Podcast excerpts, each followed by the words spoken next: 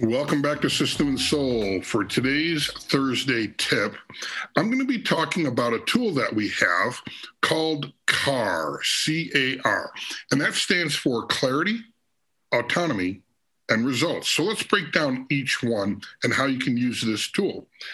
So when you think about the people that you manage, so you're the manager and your direct reports are your managees.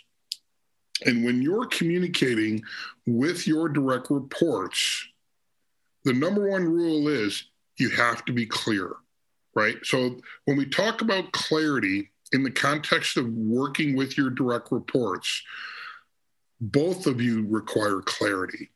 It's not just top down, I'm going to provide clarity and my expectations for you.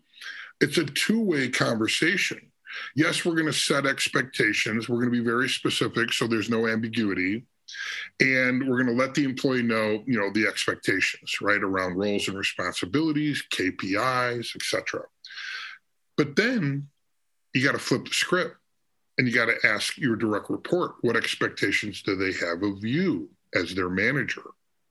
And this is a great opportunity to go into listen mode and capture their thoughts because this is also an opportunity for you to maybe get exposed to something that's in your blind spot or uh, get exposed to maybe some behavioral traits that maybe you could work on to become a better leader. So it's a two way conversation where you're both setting each expectations and getting on the same page. When you do that, great leaders get out of the managee's way. Once they've had that conversation, they've set the clarity of expectations, roles, responsibilities, KPIs. Great leaders get out of the way. They give them the autonomy and the authority to then go execute.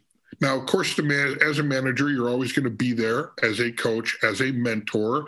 Um, you know, we're big fans of uh, Ronald Reagan when he said, trust but verify.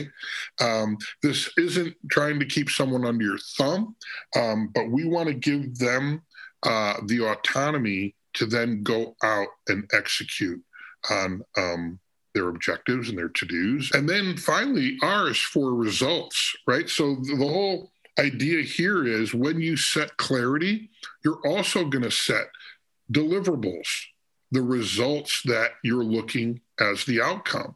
And you have to agree on those, right? So once you get clarity, autonomy, and results, right? Spells car. As the manager, hand the keys to your managee and let them drive their car. So that's the S2 tip for today. Go out there, and we'll we'll put the uh, we'll put the car tool in the show notes as a PDF, so you can take a look at it, and uh, and you can use that in your next conversation with your direct reports.